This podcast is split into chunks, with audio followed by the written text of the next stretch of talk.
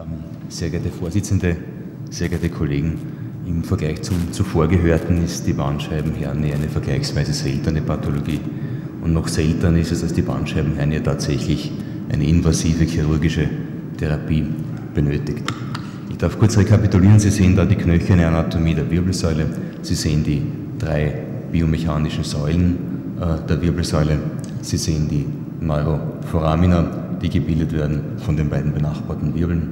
Sie sehen die Anatomie der Bandscheibe an sich mit dem Annulus fibrosus, dem darin liegenden, mehr oder minder galertartigen Nucleus pulposus und der Möglichkeit zur degenerativen Veränderung der Bandscheibe mit den in der Regel kaskadenartig auftretenden Veränderungen.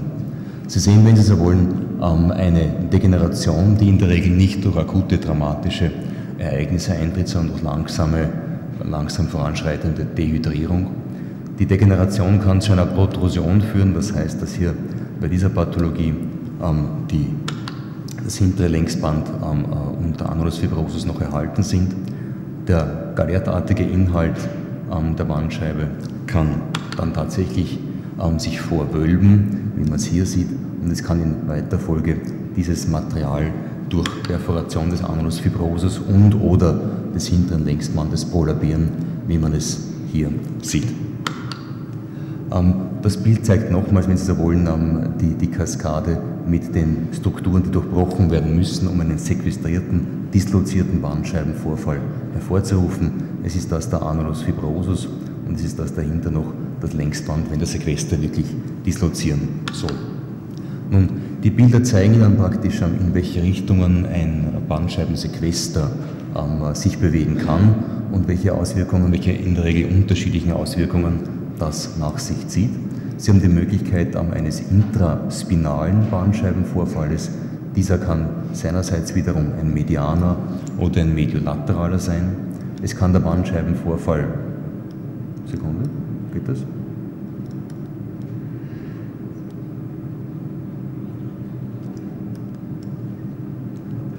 Will nicht. Okay. Der Bandscheibenvorfall kann ein intraforaminärer. Ein müde ist es, gell? Dann verwende ich selten, aber es geht schon. Kann ein intraforaminärer sein oder er kann ein extraspinal lateraler sein. Das hat wesentliche Implikationen für den klinischen Verlauf. Sie sehen hier die schematisch dargestellten Möglichkeiten eines Medianum oder in dieser Richtung projizierenden mediolateralen Bandscheibenvorfalles und hier die Möglichkeit eines lateral weisenden Bandscheibenvorfalles. Und die betroffene äh, segmentale Nervenwurzel ist entsprechend eine unterschiedliche. Der intraspinale Bandscheibenvorfall wird die Nervenwurzel affizieren, welche intraspinal immer am nächsten steht, ZB im Segment L4, L5 ist 1 zum Beispiel, die Nervenwurzel S1 und nicht die Nervenwurzel L5. Ein intraforaminärer oder lateraler Bandscheibenvorfall kann die darüberliegende Nervenwurzel affizieren, welcher im Foramen oder extraspinal tangieren kann. Ist das ähm, immer so exakt zuordnenbar? Nein. Im Prinzip ist es so, dass ein jeder große intraspinale Bandscheibenvorfall alle darunter abgehenden Nervenwurzeln intraspinal in einem solchen Ausmaß komprimieren kann, dass auch darunter liegende Nervenwurzeln durch einen darüber gelegenen medianen oder mediolateralen Sequester komprimiert werden können und die neurologische Symptomatik sich daraus erklärt. Das heißt, es gibt Lokalisationen, in denen die Nervenwurzeln ausweichen können, median zum Beispiel, und es gibt Lokalisationen, wie hier schematisch und auch im MR dargestellt, wo vergleichsweise kleine Bandscheibenvorfälle, weil kein Platz zum Kompensieren, zum Ausweichen da ist, intraforaminär, quasi strategisch gelegen, ähm, relativ heftige Beschwerden, Therapie refraktär und bereits bei kleiner Größe mit motorischen Ausfällen kombiniert hervorrufen können. Neben dem Umstand, dass ein Bandscheibenvorfall an sich sequestrieren kann, kann der Sequester auch noch dislozieren, und zwar in axialer Richtung, ähm, deszendierend oder aszendierend in diesen beiden Beispielen. Das heißt, wenn man dem Patienten eine, in schweren Fällen die chirurgische Therapie beschreibt, dann ist ähm, das Ausmaß ähm, der Invasivität der Behandlung in einem wesentlichen Maß abhängig vom Ausmaß der Dislokation des Sequesters, weil dann die Sequester zu extrahieren, mit Glück kann man sie rausziehen. In vielen Fällen sind knöcherne Erweiterungen des Zuganges mit entsprechend größerer Invasivität der Therapie erforderlich. Nun, Die Klinik ähm, eines lumbalen Bandscheibenvorfalls ist ähm, jene einer intraspinalen, intraforaminären oder extraspinalen Kompression eines Spinalnerven. Das heißt, der Patient hat eine Ischialgie, der Patient hat eine radikuläre Sensibilitätsstörung, in schweren Fällen eine Parese und eine Störung ähm, der Reflexbögen. Das heißt, für uns und natürlich in schweren Fällen Massenvorfälle können zu einer Kompression der Kauderfasern führen mit der typischen Reithosenhypästhesie, der, Blasen, der, der Sphinkterstörung hin bis zur Querschnittlähmung. Die Sensibilitätsstörung ist radikulär, wie ich gesagt habe, ebenso auch das motorische Defizit mit der Einschränkung, ähm, dass große intraspinale Bandscheibenvorfälle an sich jede darunterliegende motorische und sensorische Läsion erklären können. Nun, welche Beschwerden können mit der Operation prinzipiell behandelt werden und welche nicht? Behandelt werden kann all das, was durch die Kompression der Nerv einer Nervenwurzel oder mehrerer Nervenwurzeln oder darüber liegend, also cervicothorakal, durch Kompression des Rückenmarks erklärbar ist. Also die Parese, die Sphinkterstörung, die radikuläre Sensibilitätsstörung. Das heißt, in unserem Fall die Ischialgie. Nicht behandelbar ist dann der, der lokale Kreuzschmerz. Nicht behandelbar in anderen Segmenten die, die, der, der Rückenschmerz, die Zervikalgie etc. Nun, die Indikationen zu einer, sagen wir mal, invasiven Behandlung, in der Regel ist das eine mikrochirurgische Operation, ähm, sind frische, schwere Paresen, in der, im cervicothorakalen Bereich die Myelon-Kompression, also die, das klinische Bild der, der spastischen ähm, Paraparese und die äh, Blasenmastdarmstörung, also das Conus-Cauda-Syndrom, wobei in vielen Fällen bei großen lumbalen Bandscheibenvorfällen eine exakte Differenzierung relativ schwierig ist. Relative Indikation ähm, ist vielleicht ein, ein, ein, schlechtes Wort. Ich glaube, ähm, man spricht heute von Empowerment. Man muss dem Patienten die, die Dinge erklären und er, er, entscheidet sich dann. Relativ heißt praktisch, man empfiehlt die Operation, wenn es vernünftig erscheint und wird dem Patienten nicht, nicht inquisitorisch die Operation nahelegen, wenn er ganz anderer, ganz andere Ansicht ist. Ja. Leichte Paresen, Sensibilitätsstörung und der Schmerz. Nun, das Ziel der Bandscheibenoperation ist die Druckentlastung der, der nervalen Strukturen. Das ist dann immer dann möglich, wenn die Bildgebung einen Befund ähm, erbringt, ähm, der durch einfache mechanische Dekompression eine Heilung oder zumindest Besserung, Linderung der Beschwerden wahrscheinlich erscheinen lässt, was nicht immer der Fall sein muss. Zweitens, die Formulierung ist vielleicht auch ein bisschen, ein bisschen holprig, soll aber heißen, dass ähm, neben der Sequestrektomie, also das Entfernen des, des raumfordernden Sequesters, in den meisten Fällen versucht wird, das residuale Bandscheibengewebe aus dem Bandscheibenraum ebenfalls zu entfernen, um Rezidivbandscheibenvorfällen vorzubeugen. Das Wiederherstellen der Funktion ist eine zwar kalkulierbar in Aussicht zu stellende Sache, aber nicht zu garantieren.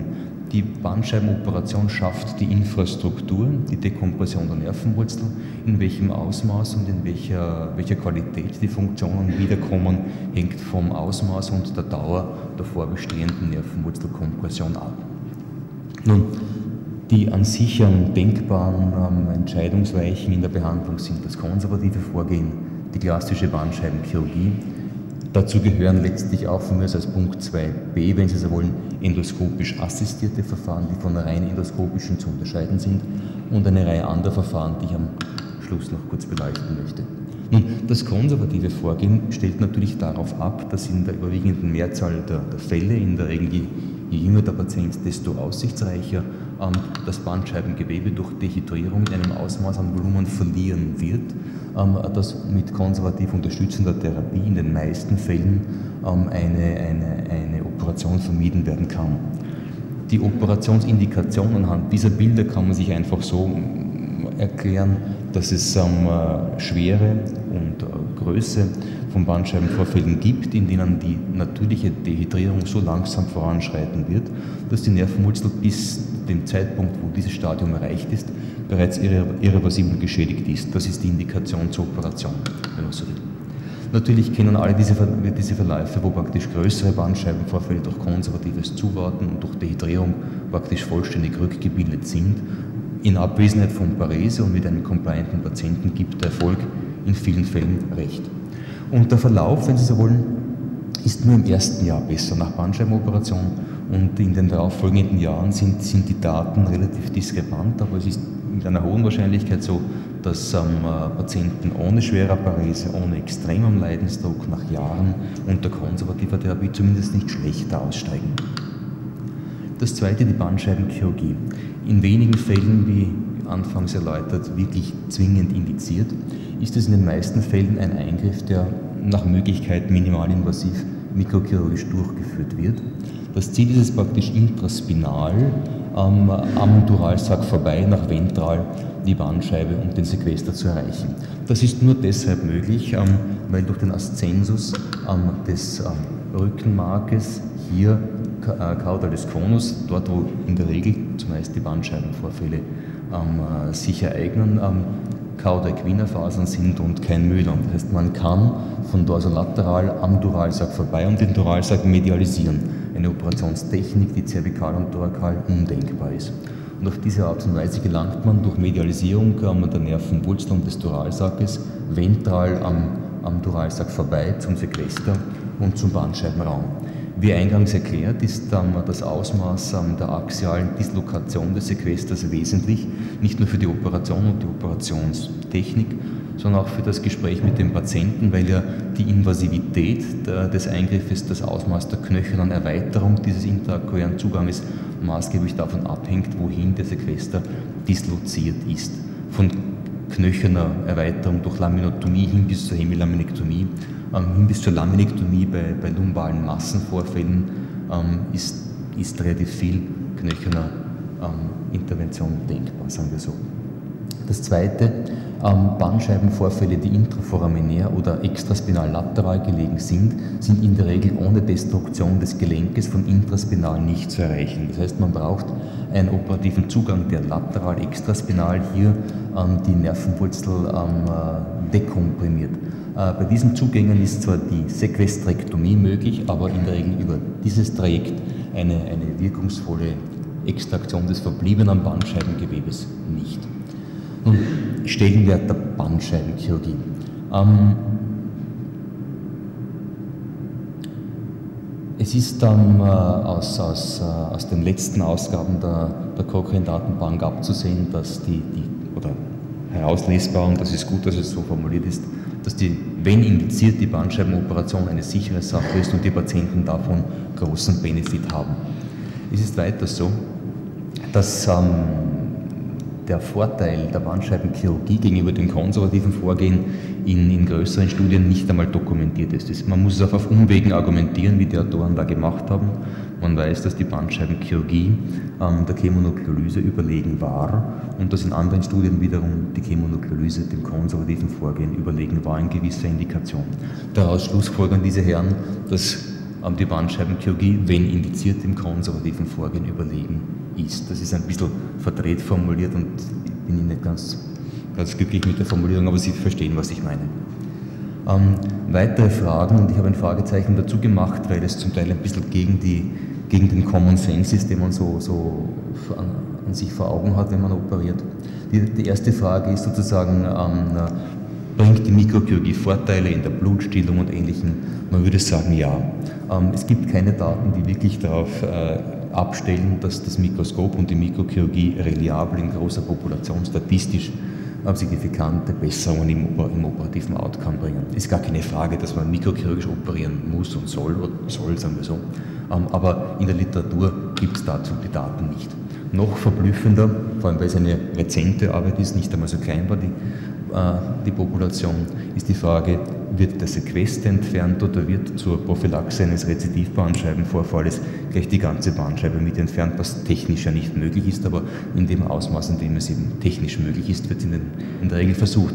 Die kommen zum Schluss, dass die Patienten nach alleiniger Sequesterektomie, das ist nachvollziehbar, rascher wiederum fit sind, aber dass die, dass die äh, Rate der Reoperationen bei denen mit reiner Sequesterektomie geringer ist. Das ist völlig antiintuitiv und ich das Fragezeichen ist auch in diesem Fall gerechtfertigt. Das heißt, Take-Home-Message würde ich bitten, nicht zu, nicht zu, zu merken, dass man, die, dass man makrochirurgisch sequestrektomieren soll, weil das genau das ist, was man in der Regel nicht tut.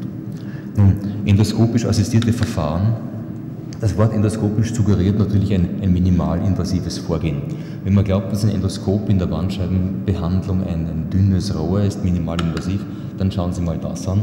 Also voll aufmagaziniert ist es ein, ein sehr breites Trajekt und endoskopisch assistiert heißt ja auch, dass ein, ein Zugangstrajekt wohl geschaffen wird, das aber über dieses Zugangstrajekt mikrochirurgisch operiert wird und das Endoskop nur zur Bildgebung eingesetzt wird. Sie sehen auch, dass dieses äh, Zugangstrajekt räumlich sehr limitiert ist und dass das wohl für nicht dislozierte Bandscheibenvorfälle äh, einsetzbar ist, nicht aber für kran- oder kaudal luxierte Bandscheibenvorfälle.